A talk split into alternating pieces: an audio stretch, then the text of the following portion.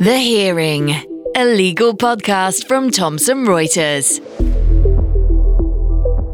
The remarkable thing about the enemies of the people is that it was such a rare, indeed virtually unique occurrence.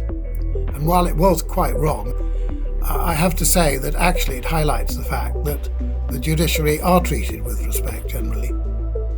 Hello, welcome back. My name is Kevin Poulter, and today I'm talking to David Neuberger, also known as Baron Neuberger of Abbotsbury.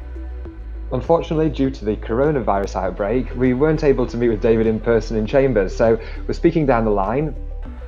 And I hope you enjoy this opportunity to sit down with one of our most senior and well respected judges um, to understand his own position, his humility, and his down to earth approach to life and to his career.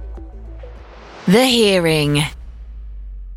First of all, thank you for joining us, uh, Lord Neuberger. I know you like to be called David, so I will take it from there if that's okay. Of course. And we were meant to be joining you in your chambers at 1 Essex Court, which I imagine is beautiful and wood panelled, uh, but instead, uh, due to coronavirus, uh, we are self isolating. And uh, can I ask where you are today? Yes, I'm, I'm in, in, in Dorset. Uh, I've got a, a house in Dorset, and I'm got the advantage of looking out on rather a beautiful sunny field outside, uh, but not, as you say, in uh, the middle of the temple where we normally would be in Essex Court. Yeah, and how are you adjusting to uh, to life in isolation? It's quite eerie. I think it must be rather lonely for people who haven't got a partner or someone like mm. that. Um, on the other hand, what it would have been like 40 years ago without access to one's children on FaceTime without access to work on the internet, etc. I don't know. That would give self isolation its real meaning. Uh, as it is, it's it's not too bad, I have to say. Yeah. If it goes on for a long time, I'll probably go stir crazy. But at the moment, it's not not as bad as it could be. Yeah, I think a lot of people are in exactly the same situation. Um, so we're all hoping for, for some light relief, uh, and hopefully we can provide some today. So uh, let's see how we how we move on. Um, I'm going to talk to you initially, or talk through your uh, sort of earlier days. Um, you were at Westminster School, I believe, but then law wasn't the immediate or first choice um, following your move into university. Uh, what happened there? Um, I liked history. I didn't like any other subjects much, but I was told I couldn't do history because it wasn't a word my parents or the school used. I don't even know if it was around when I was in my teens, but I was a, I thought to be a bit of a bullshitter, and history they thought was a subject I'd get away with too easily. And I was really given the choice of classics or, or, or science. And I think because my father was a scientist, I chose science. And I did science A levels. Uh, in those days, you couldn't mix and match, so all my A levels were science. And mm. I went to university and, and read chemistry. Um, and after three years, realized I wasn't really a scientist. Uh, for years, I thought I'd wasted my time doing science, but looking back on it, I think it was very useful for two reasons. One, it gave me a perspective on an important area of life which otherwise I wouldn't have known much about. Mm. And secondly, there is a rigor about science. You know, your answers are either right or wrong, particularly at sort of undergraduate level and it did probably tighten me up intellectually, which reading many other subjects probably wouldn't have done. Mm. And later on, it was very useful because they made me a patents judge, although I'd had nothing to do with patents as a lawyer, because I, I was that rare thing, a, a judge who'd been a scientist at university. Mm. And, uh, well, that's a, I think a, nowadays a reasonably um, maybe not common, but certainly an opportunity for scientists to move across into uh, patents work. Um, so you were probably you're quite right, uh, uh, leading the charge on that. Um, uh, but then f- following university, um, a, a, shift again. Uh, science wasn't really a necessarily a practical. Uh, or a vocational choice for you uh, as a career. Um, is am I right in saying you went to a merchant bank? For a while. Yeah, I, I did. What's now called, I think, an investment bank, then a merchant bank, as you say. Um, yeah, I, I, I, I, was told by the um, careers people at my university that um, they thought I was suitable either for law or, or, or, the city or for finance. And I had had enough of exams, and in those days you didn't need to do any exams to be in, in, in, in the financial world. So I went into the financial world and well, to, to put it bluntly, uh, if I wasn't a very good chemist, I was a worse banker, um, and discovered that after two years. Mm. Um, and and was it was it your choice to move uh, on, or was that somebody else's decision? I decided I spent my last year doing my bar exams at the bank, and I think I left about a week before I would have got the sack. it was a close run thing.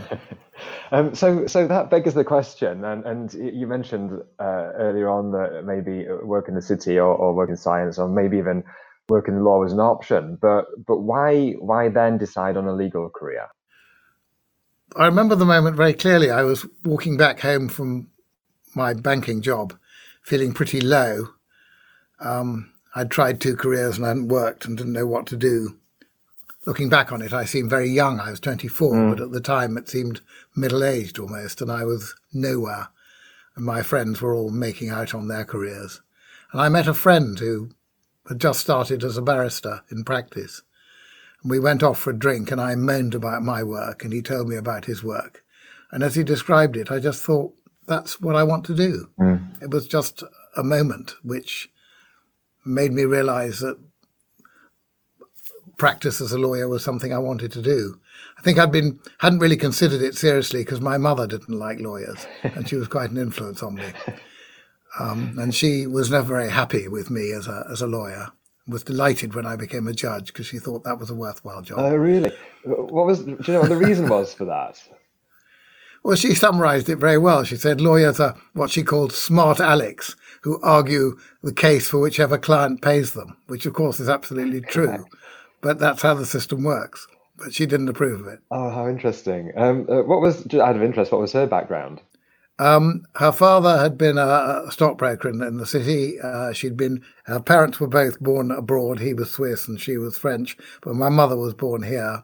She was quite a good sculptress and painter um, and was very much in, in, in that world. She gave it up for the family when she married, as usual in those days. And then she took it up again later on when we were starting to grow up.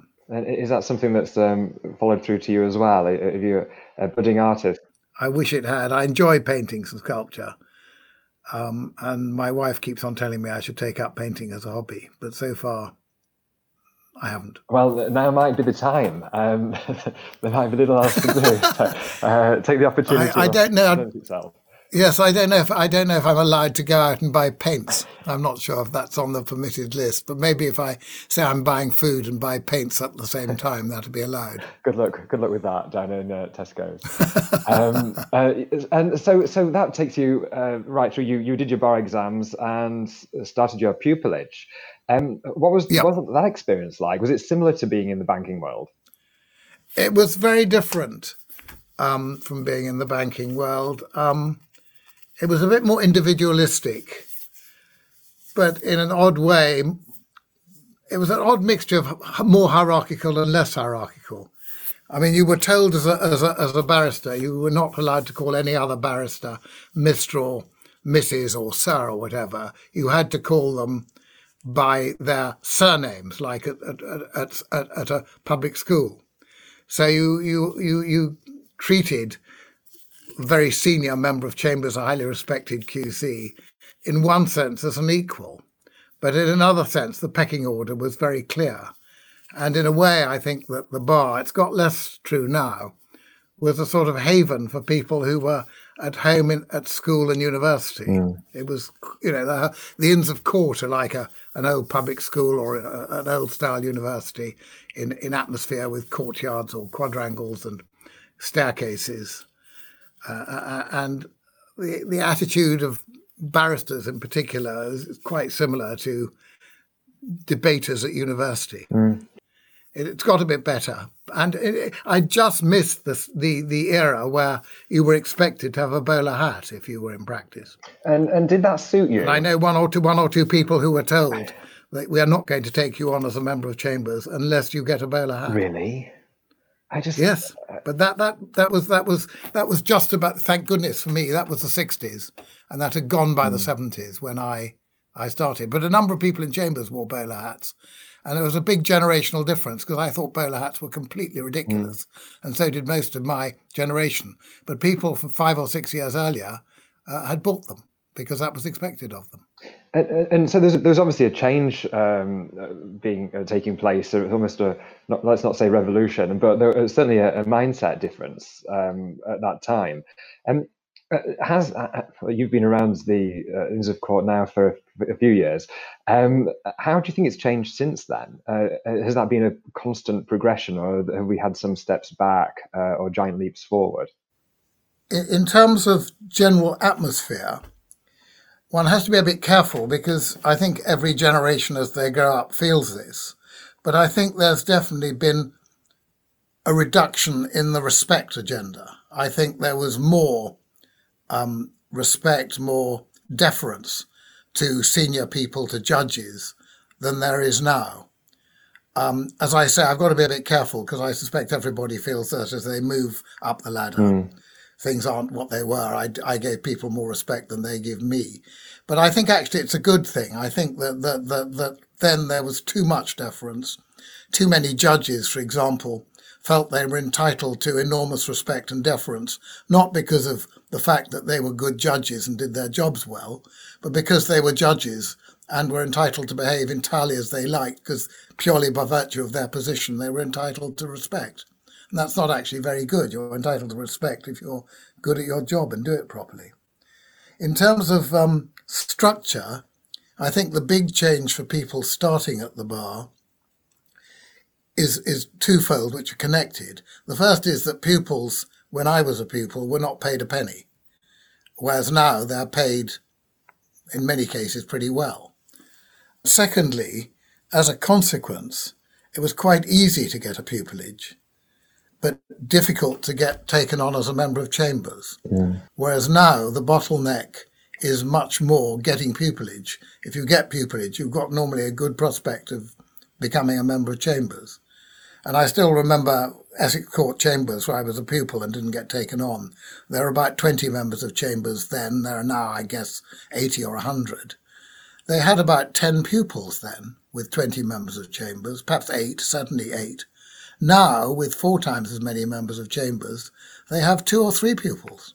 Mm. So pupillage is a great barrier, whereas, whereas then getting taken on was the barrier. And presumably at the time as well, there were relatively few women around. You're absolutely right. Um, women and ethnic minorities were a real rarity. Women, it was getting a bit better. I mean, even when I became a judge in 1996, I remember, I think I remarked on it in court, probably a completely uh, inappropriate thing to do, that having a case where there was a woman barrister on each side. Mm. It was so unusual to have two women barristers. Having one was moderately common, but it was sufficiently uncommon for two to be a rarity worth commenting on. Mm. Um, and as you say, that was 1996 when you uh, became a High Court judge in the Chancery Division. Um, did you, setting out uh, in your legal career, did you have a, a, a, plan? Did you have an aspiration to be a judge? Uh, was your mum pushing you from behind uh, into that role? um, or, or, or, or, is it something which happened almost by accident? I, am afraid my, my whole career has been very much, I think the word expression is ad hoc. I, um, I find it quite difficult to find chambers. I did three pupillages at the end of, in different chambers, at the end of which, each of which somebody else was taken on rather than me. And I oh, almost wow. left the bar in, in, in, in um, disappointment, feeling yet another failure and I yeah. tried for what was at the time a significantly less good set of chambers as the last throw and got taken on. It's a typical example of beware what you wish for because the three chambers mm. which I tried before that I'd rather have joined, which were more, mm. if you like, grander, wouldn't have suited me nearly as well as the chambers I ended up in. Mm. But um, when I joined those chambers, I was just relieved to be have got a set of chambers and I didn't actually think I'd probably take become a QC, let alone a judge. So I, I, I throughout my career, I've just sort of things have come along on the whole, uh, opportunities have come along or approaches have come along, and I've accepted them. I can't pretend there's been any any plan. And how did that approach come along um, uh, in probably 95, 96? Well, in those days, you didn't apply to become a High Court judge. Mm. You were approached by the Lord Chancellor. And actually, I'd been approached three years earlier in 93 and felt I was just too young. I was, it's one of those moments that rather like when I decided I want to be a barrister, one of those moments in my career, I remember I was asked to go and see the Lord Chancellor. and the chambers I was in, as I say, were not very grand. They've now become much more um, uh, well known and, and, and successful. Mm. But nobody in my chambers had become a judge, a High Court judge before. When I was asked to see the Lord Chancellor, I didn't realise that the code they used in, to invite me to see him was saying, "Be prepare yourself for being offered a High Court judgeship." So when he asked me whether I wanted to be a High Court judge, I was completely gobsmacked. In mm. fact, I rather inappropriately said I was gobsmacked um, to him because I was taken aback. And I, I just decided that I, I, wasn't quite ready. Um, that's again a change. 30, mm. for 30, 40 years ago, if you were offered a High Court judgeship and you said you weren't ready, the Lord Chancellor would say to you, either accept it or it'll never get offered again. Mm. That was a convention, a silly convention, but that was the convention. Whereas this time, Lord Mackay, who was Lord Chancellor, is still around and a great man, in my view, not merely because he appointed me, um, said, um, said, said, well, you know, you are quite young. Um, when would you be ready? And I, I said in three years' time. And very flatteringly, three years later, he asked to see me and asked me to, to become a High Court judge. Gosh. Again, and I, I accepted it. I made a list of reasons for doing it and not doing it. Mm. And the reasons for not doing it were considerably longer, but I nonetheless took it. um, uh, and, uh, well, presumably no regrets. Oh, yes, there have always been some regrets. Oh. I think. Um, now, I'm glad I did it. And I'm not saying I regret it, but there were times when I regretted it. Um, some, the thing is, if you're a successful barrister in, in, in the in the in the civil field, um, it's a horrible way, horrible point to make as one's first point. But mm. you make, unless you're very extravagant, you make more money than really you know what to do with. Yeah. And psychologically, moving to become a judge, which of course is a very well paid job for by the standards of 99% of people, nonetheless mm. does represent quite a change of financial lifestyle. And mm. at times I regretted that. And then there is a certain loss of freedom that you suffer from being a judge. There are things that you know if you did and got caught, you'd lose your job. They weren't things I wanted to do, but nonetheless, mm. psychologically, that's a bit constraining. Mm. Um, and you're bound by term times and sitting times in a way that barristers are less bound by. And did you have a? Because I suspect being a judge as well is also quite a lonely job. You move from chambers where there's, I, I guess, some sort of at least family or college feel, through to uh, possibly one of sort of remoteness. And again, we're back to the word of isolation. But um, is there any support network? Was there a support ne- network for you at the time? It's a very good point. If you're a hardworking barrister, um, it you, you are quite lonely in a way. I mean, you've got chambers, you've got solicitors you work with, you've got other barristers you work with as juniors or leaders, you've got interaction with the judge in court. But it is it is quite a lonely job. Being a judge, you're right, can be more lonely. My first year as a judge was quite isolating I was in a building called the Thomas More Building in the Royal Courts of Justice. Now it's where the Central London County Court is based.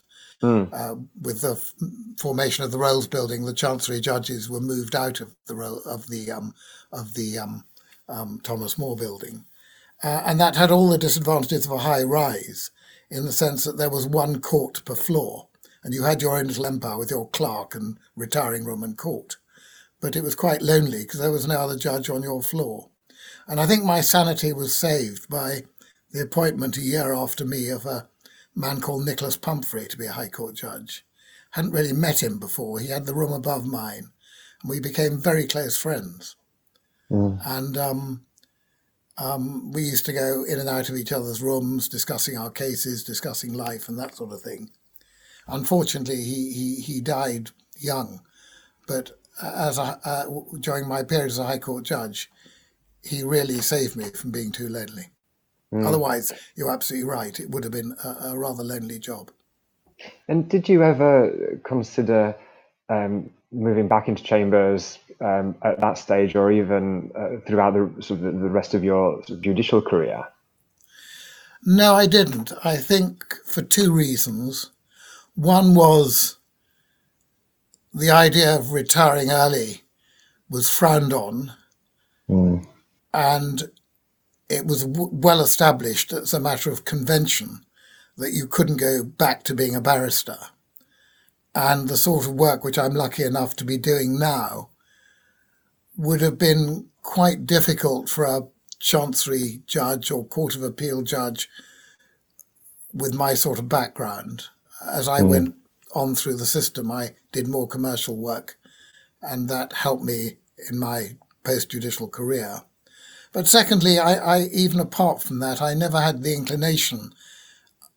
Sounds rather arrogant, but I think if I'd stuck at being a High Court judge for 10 years or more, I might have got a bit bored or oppressed.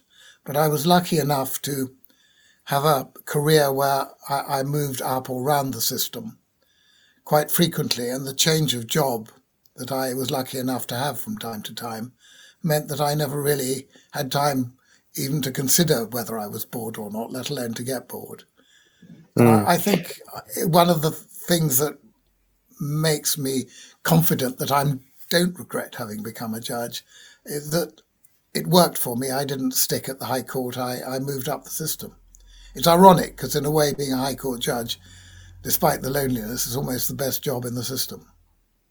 Yeah, well, you, you, you mentioned moving up. You went on to the uh, uh, Court of Appeal yes. Lord Justice of Appeal in 2004. Now, interestingly, I think you're in charge, uh, whether through choice or again through uh, obligation, in charge of IT and modernization.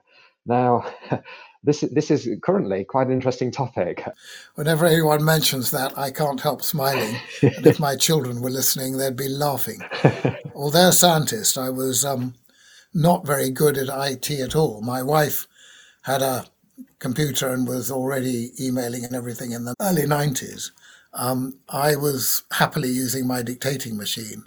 When I became a judge, I was you had to have a laptop and you were trained to use it.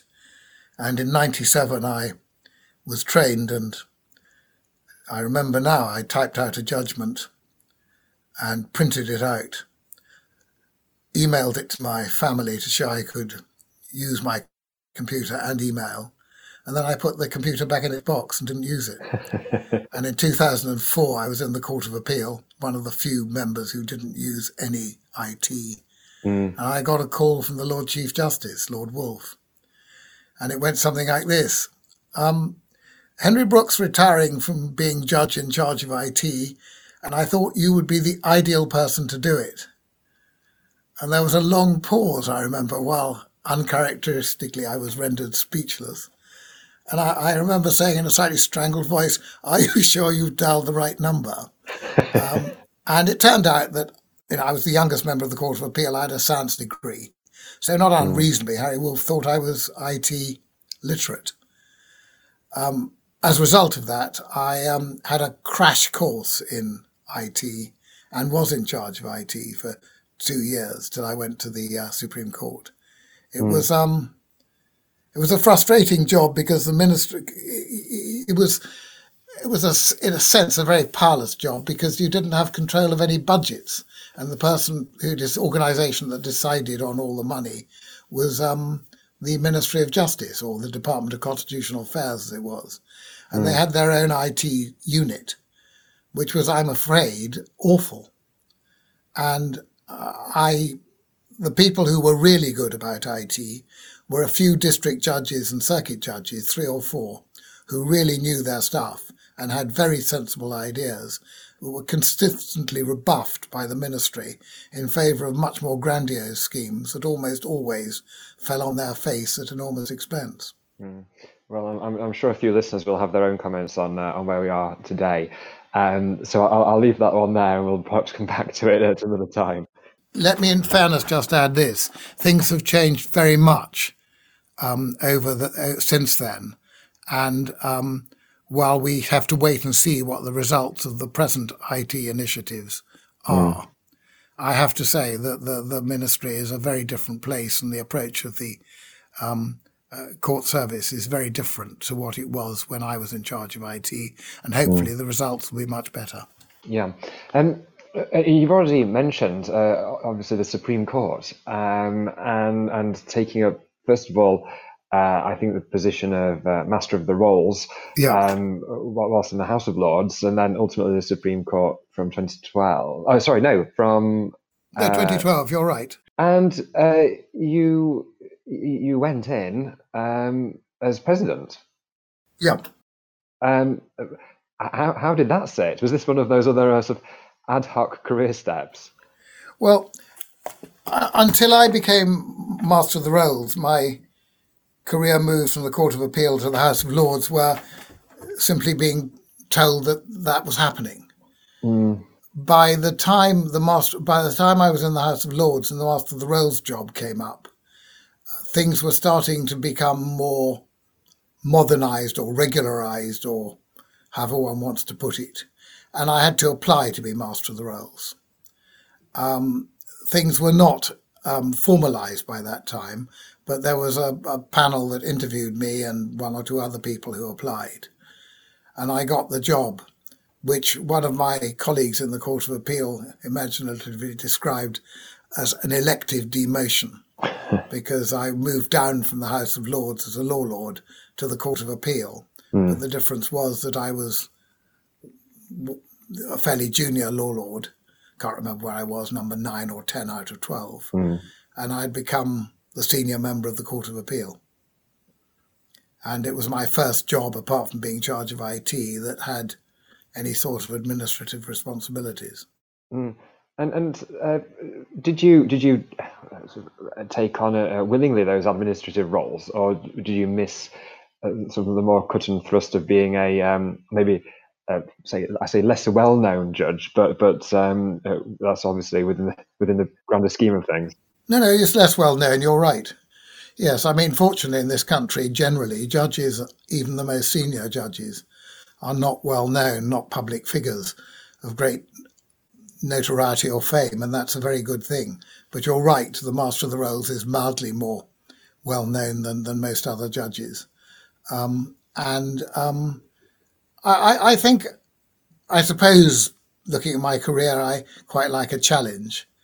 And I didn't think that I would be particularly good at administration or committees, but I thought nonetheless that um, I, I, would be uh, interested in and probably make a decent fist of being a um, being a being master of the rolls. Mm. And uh, I know you've only got one life, mm. or I assume you've only got one life, and um, it it seemed worth trying to get as much variety as one could.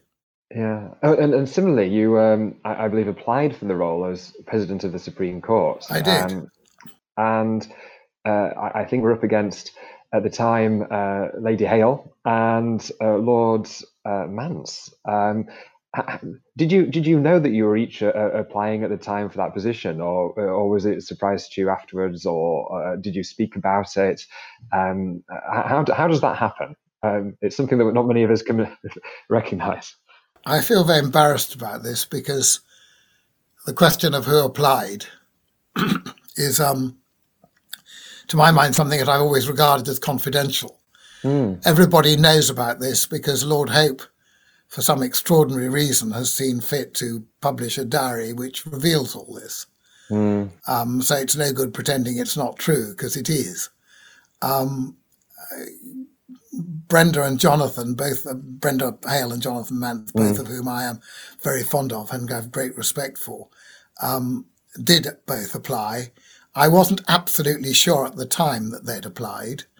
Uh, when I saw them, we didn't discuss it. It was all very English. And when I got the job, they were both very nice about it. Um, and we've never really discussed it in a typically English way. I don't believe either of them resented it. And I think the reason I got the job rather than them is because I'd had the leadership experience of having been Master of the Rolls for three years, whereas they hadn't had any equivalent experience.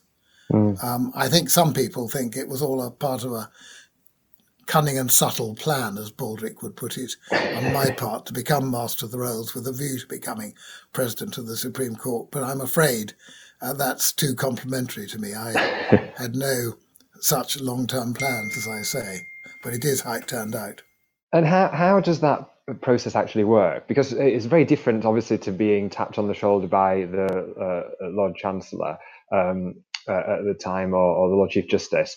Um, this is a this is a very different position. You you're putting yourself forward. I'm presuming there's some sort of um, relatively formal process around it. Um, is that the right thing to do? Um, is that is that a step in the right direction? It's a very interesting question. I think the judiciary and the Che and the bar found the change from the tap on the shoulder system, whereby the Lord Chancellor asked you to become a judge or a member of the Court of Appeal or whatever, the change from the tap on the shoulder system to the more modern formal application system, very difficult. I think if you were asked, if you were summoned to see the Lord Chancellor as a barrister and asked mm. to become a High Court judge, um, it was quite difficult to say no, as I discovered on the first application. I find mm. it very mm. difficult to say no. I think it's much easier to say to yourself, well, I'm damned if I'm going to apply and suffer the humiliation of people knowing I've applied, because of course the bar's a very gossipy place, so's the bench. Everyone knows what's going on. If I get rejected, it'll be altogether embarrassing and shaming. And also it'll get out mm. that I'm applying to be a judge and solicitors will stop sending me work. Mm. So uh, there was a great resistance um, to the system. And I think there was a period when a lot of good people didn't apply to become High Court judges. Uh, a lot of people were very unhappy as High Court judges to have to be applying for the Court of Appeal. Um, and I think that was mostly that has gone away. Um, I think things have settled down a bit and people realize that it's not as bad as, as it seemed when the change occurred. Mm. But there is a psychological disadvantage in it. And the other disadvantage is that the system whereby the Lord Chancellor would sort of talk to the Lord Chief Justice and the President of the Supreme Court and always equivalent, and one or two other people, and then make decisions about who was going to go where, mm. was a much more efficient and speedy and less costly system than the present system, which is very clunky. I mean, if you've got a new President of the Supreme Court to appoint, you've probably got a series of six different interviews to uh, as a result, each of which has to be sequential because until you know the president is, you don't know who you're replacing in mm. the job of the new president, and so on down the system. So the present system undoubtedly has disadvantages, but I think rather like getting rid of the Lord Chancellor uh, in all but name, uh, the old job of Lord Chancellor, mm. whether you think it's a change for the better or for the worse, it's a change which modern standards, modern morals, modern social requirements really meant was inevitable. Mm. And I think one just has to grit one's teeth and get on with it. And even if one doesn't agree it's inevitable, the idea of the system going back to the old system seems to me to be fanciful. Mm. So I think we've just got to make the best of it. And it has got advantages. Uh, it is more transparent. Um, it is more considered. Um, and I certainly don't think it produces worse results than the previous system, apart from the fact that it may put off some people who otherwise would have accepted the job. Mm. And, and uh, obviously, in your role uh, in the Supreme Court, um, 2012 to 2017, you had some um, challenging uh, cases and matters to deal with. Um, probably it's impossible to, to talk about that time without talking about uh, Brexit, which seems already such a lifetime ago. It'll come back. You wait. It'll come back. Uh, uh, I've got no doubt. But but how how was that experience for you? Because we, we were talking about really the huge criticism um, against the court system, against the judiciary, um, against these people meddling. Um, uh, Gina Miller, obviously, uh, being sort of the figurehead for that. But being sort of in the center of, in the eye of the storm, uh, what was that experience like for you? And was it like anything you could have even anticipated uh, before time? It brought home to me something that I had said more than once, I must admit, which is that in one sense, compared with, say, a politician's job, a judge's job is terribly easy. Obviously, it isn't easy in the sense that most of the cases you have, particularly as you go up the system, are extremely difficult and demanding intellectually and often very hard to resolve. But it's easy in the sense that you have one very simple role, which is to uphold and apply the rule of law in whatever you do. And in that sense, the Miller case, the first Brexit case, was quite simple in the sense that the various problems that arose were um, answered by saying what is required of me to support and uphold the rule of law and follow the rule of law. Mm. And if you ask yourself that question and keep it in the forefront of your mind, then your course of action is normally pretty clear. How you do it, the words you use, who you speak to, how you communicate it, that requires more careful judgment. But I, I regarded the whole thing really as, as a challenge, um, which I was going to do my best to meet. And while it did lead to some sleepless nights or moments of and moments of worry and concern whether I'd done the right thing and what on earth do I do now. Um, it was really keeping him on my mettle. I regarded the whole thing from beginning to end as a challenge. Mm. Um, and the other thing it brought home to me rather strangely, which is what I tried to tell all my colleagues, was while everyone was having attacks of the vapours over the undoubtedly completely disgraceful Daily Mail article, and a not dissimilar article in the Daily Telegraph, it brought home to me a point again that I'd been making, which is actually whatever you say about the press and the media, uh, very much, uh, the, the truth is that they very much do not attack or gun for the judges. There are occasional cases, occasional moments where they unfairly, occasionally I have to say fairly, attack a judge or group of judges. Mm. But the remarkable thing about the enemies of the people, I think, is that it was such a rare, indeed, virtually unique occurrence. Mm. And while it was quite wrong and the government mishandled it badly, I have to say that actually it highlights the fact that the judiciary are treated with respect generally. Um, and I, I, think that's important. And it one of the reasons that it's desirable and, and made possible is because judges don't become great public figures like they tend to in the Supreme Court of the United States. And I think that's a good thing. Yeah, well, that politicization of the judiciary is certainly something which is, uh, I don't think there's necessarily gone away yet. Um, is it something that you're still worried about? It's a bit trite, but there's the great statement that the price of liberty is eternal vigilance. And the truth is, you should always be worrying about things like that. Um, you don't want to make too much of a noise about them. I think if judges go marching up and down and others go marching up and down saying how disgraceful it is if the government's going to interfere with the judges, that's a bit of a red rag to the to the government. But I think nonetheless one has to be very careful and make sure that in appropriate cases and occasions one stands up for not politicizing the judiciary. Mm. I think every, everyone really agrees that the judiciary shouldn't be politicized.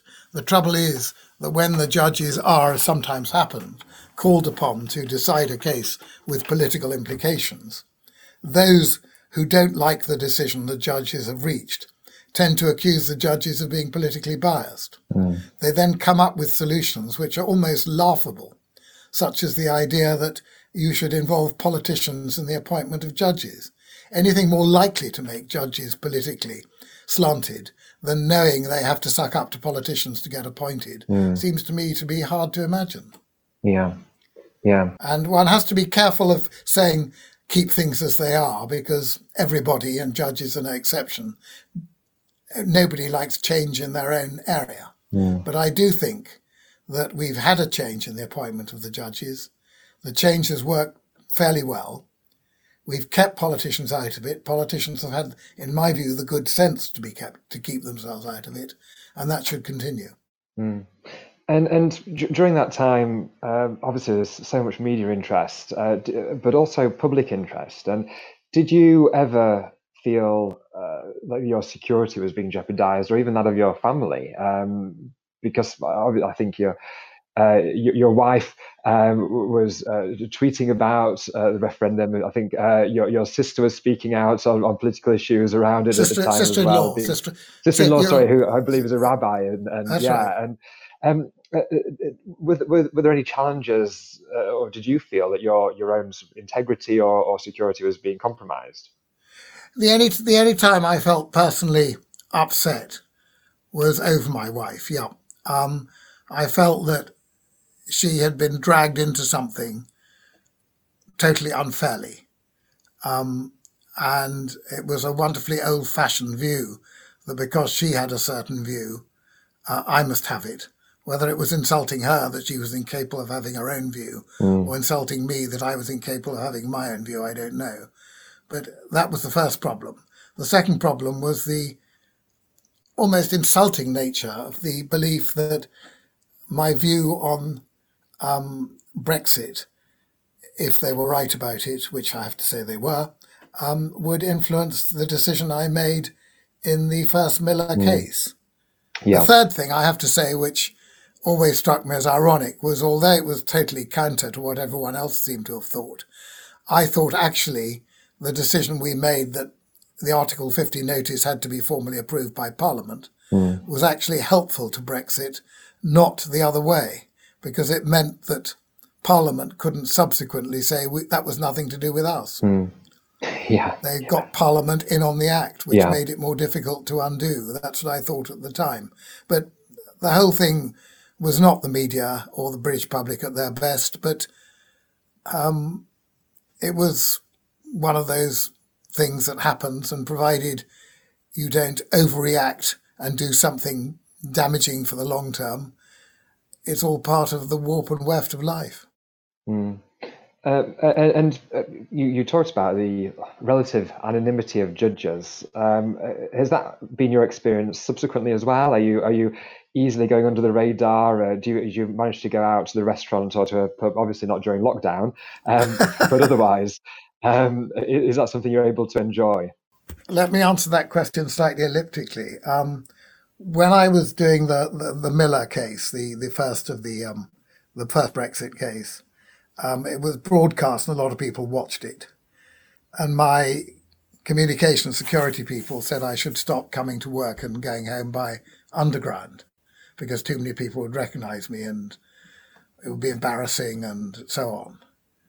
And I said I would carry on going traveling by underground, but if I did find I was being noticed and people coming up to me or being rude to me or polite to me or whatever, I, I, I'd take a car instead. Mm. Throughout the whole hearing, not a single person seemed to notice me on the underground. um, the the only time I got aware of being noticed was when I was being driven home with my wife and a couple of friends in a, in a cab about four weeks after the Brexit case. And suddenly this cabbie looked in the mirror and said to me, Are you that Lord Neuberger? Um, and I said, Gosh, yes, I am. And he, he'd watched it. It turned out that he was a refugee from the Congo where his father had been Chief Justice.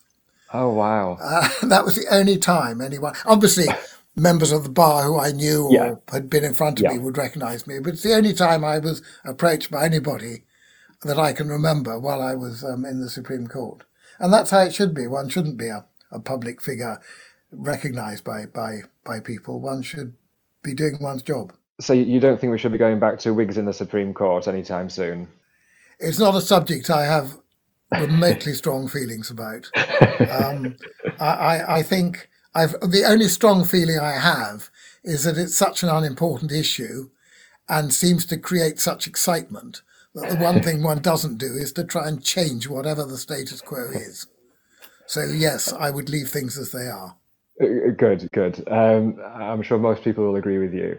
Um, so, looking at, at life now, um, you've you've uh, you, you've really been forced out of that position uh, with the compulsory retirement age. Yeah. Um, was that a matter of regret? Is that something that again we might see changing in the near future? Um, would you have carried on if you could? I think they should increase the retirement age to 75 for three reasons. One is that um, people are keeping healthy mentally and physically for longer than they were, and the retirement age is going up and the judges' retirement age since 1959 has been coming down, and it's time it went up. Secondly, because the gap between earnings of a successful barrister and a judge are increasing, people are becoming judges rather older than used to be the case. Mm. And I think in order to give people a decent time as a judge, both for the system's sake and for their sake, they should increase the retirement age. And thirdly, it, it, it appears to me that if people are taking the job later, and it's less attractive financially, mm. there will be a shortage of judges. And indeed, there is a shortage of first class mm. people applying to become judges. Yeah. Uh, and therefore, we shouldn't get rid of people who do become judges earlier than we have to. So, far as my personal position is concerned, uh, yes, I did regret very much having to go at 70. I would have done a bit more if I could have done. Mm. Um, but as things have turned out, I am not at all unhappy that I had to go at 70. Uh, mm. I've embarked on a fresh career uh, as an arbitrator and legal expert and doing some charity work and other things. And while I could have done that at 75, uh, I think starting it at 70 means that I have longer to do it and will get more work uh, to do as a result. And uh, I'm enjoying myself very much. Good. I do occasionally look at cases that the Supreme Court has got in front of it or that it's decided and feels sorry that I wasn't involved in the case because mm. I would have been interested, but that's as bad as it gets. And, and do you have a, um, a, a, a, Supreme Court Justices uh, WhatsApp group? Are you still in contact with people? Do you, do you get to meet up uh, at all? I'm afraid we're sufficiently old fashioned um, that I, I, see a number of my colleagues still for lunch or for dinner um, and I'm in email contact with them, but mm. um, there isn't a Supreme Court judges helpline or, or, or, or WhatsApp group, not yet anyway. Probably, so that's not the that, that, that's not the charity you're, you're involved in then uh, to be set up. Not um, yet. Perhaps it, perhaps I should. Yes, a sort of and, and, Samaritans group for Supreme Court justices, retired and present. Uh, look, looking ahead, it is something that might well become uh, increasingly necessary um, with, with, the legislation that's probably going to be coming out of uh, the, the, current uh, chaos. Um, but but you, you mentioned uh, a while ago Lord Hope and his diaries. But have you had the have you been approached? Have you have you thought about sort of your own memoir, or have you have you taken time to look back on your career and and uh, sort of the obviously over and above our conversation today, um, but to think about the great achievements that you've had, or or even the things that maybe you you regret, or that, that still maybe keep you awake at night. Um, is that something we can look forward to? Undoubtedly, as a judge, there are decisions which keep you awake at night. Sometimes because you're wrestling with getting the right answer, and mm. sometimes rather pointlessly because you're regretting a decision you've given. Um, those regrets, like most regrets, tend to dissipate with time. Um, as for writing about my career, I don't think it's nearly interesting enough uh, to write a book about. Um, and reading retired judges' books about their life and times, which come in all sorts of different shapes and sizes, I can't say any of them make me want to reconsider my decision. Mm. I, I, don't may- think I'm, I don't think I'm interesting enough, and my life has been interesting enough. And those things that are interesting, if they are, or important if they are, are there for the public to see. I've given speeches. More significantly, I've given judgments. They're out mm. there. Hmm. Um, well, as for my life, it's been so far I've been lucky and happy, but nothing particularly interesting or original for anyone to read about. And I'm not a Mm, well, particularly in, not a particularly talented writer. Some people can write brilliantly about things of no great interest, um, but I can't claim to have that ability. Well, I, I'm sure our listeners will disagree with some of the comments you've just made, but uh, also um, will uh, the, the vast number of students that are coming through the University of Law, of which you are now Chancellor. Um, Yes. H- How, how, how did that come about, and, and are you relishing that role, and, and, and what do you think is the role of law schools in, um, in promoting the profession, firstly, uh, your own role within that, um, and what change can you foresee? Well, I suppose the role of law schools is twofold. One is to promote the rule of law generally by educating people about law and producing lawyers. A number of people will go through law schools and understand about the rule of law and understand the law, but go on to other careers. Um, but uh, of course, most many of them, and probably most of them, will end up as lawyers somewhere, uh, which is a very important um, task in terms of the interest of the country as a whole, because the rule of law is as fundamental, some might say more fundamental, than democracy um, to any civilized system. Um, and producing lawyers also is obviously extremely important because there's no point having the rule of law. Indeed, you can't have the rule of law without lawyers and judges to give effect to the law, to make people understand the law, to represent them, and to carry out the law. And I think, therefore, law schools have a very, very important function. As for my own role, I'm afraid rather characteristic of my approach to life. To life, I, I, I do what I'm asked. Um, I try and attend as many award ceremonies as I can, uh, which are um, important in terms of sending a message to law graduates and their families going out in the world. And while shaking hands and giving scrolls to 100 or 200 people or even 300 people on the trot uh, can be a bit wearing, it's very important for them. Uh, and then also taking part in functions. And if I'm asked giving lectures or talks or whatever, it's all part of part of the job. Again, And- and- my attitude is a bit ad hoc, a bit like being a judge, I suppose. I, I do what I'm asked to do. When I've got a case to do or a talk to give, I'll do it. Well, uh, I'm going to draw things to a close. Good. Thank you so much for your time. And I'm conscious that uh, whilst many people are now working from home, um, sisters, barristers, and, and, and obviously uh, students themselves um, uh, may well be not move, dressing, moving out of their dressing gowns uh, during the course of the day. Do you have your old robes hanging in a wardrobe somewhere that you occasionally throw on just to uh, just to do the housework in? The uh, robes I had as a High Court judge were, I did buy, but you get a grant for them, and I sold them on uh, when I went to the Court of Appeal. The robes you get in the Court of Appeal and uh, Supreme Court are lent to you, and you hand them back when you um, stand down. So I haven't got any robes, but I'm nonetheless, as I wasn't completely sure whether this was purely oral or whether it was going to be videoed as well. I am dressed, you'll be glad to hear. well, we'll, we'll, we'll not get to enjoy that, I'm afraid, um, but we'll, we'll maybe maybe another time. Um, uh, uh, Lord Neuberger, David, thank you so much for your time. It's been an absolute pleasure.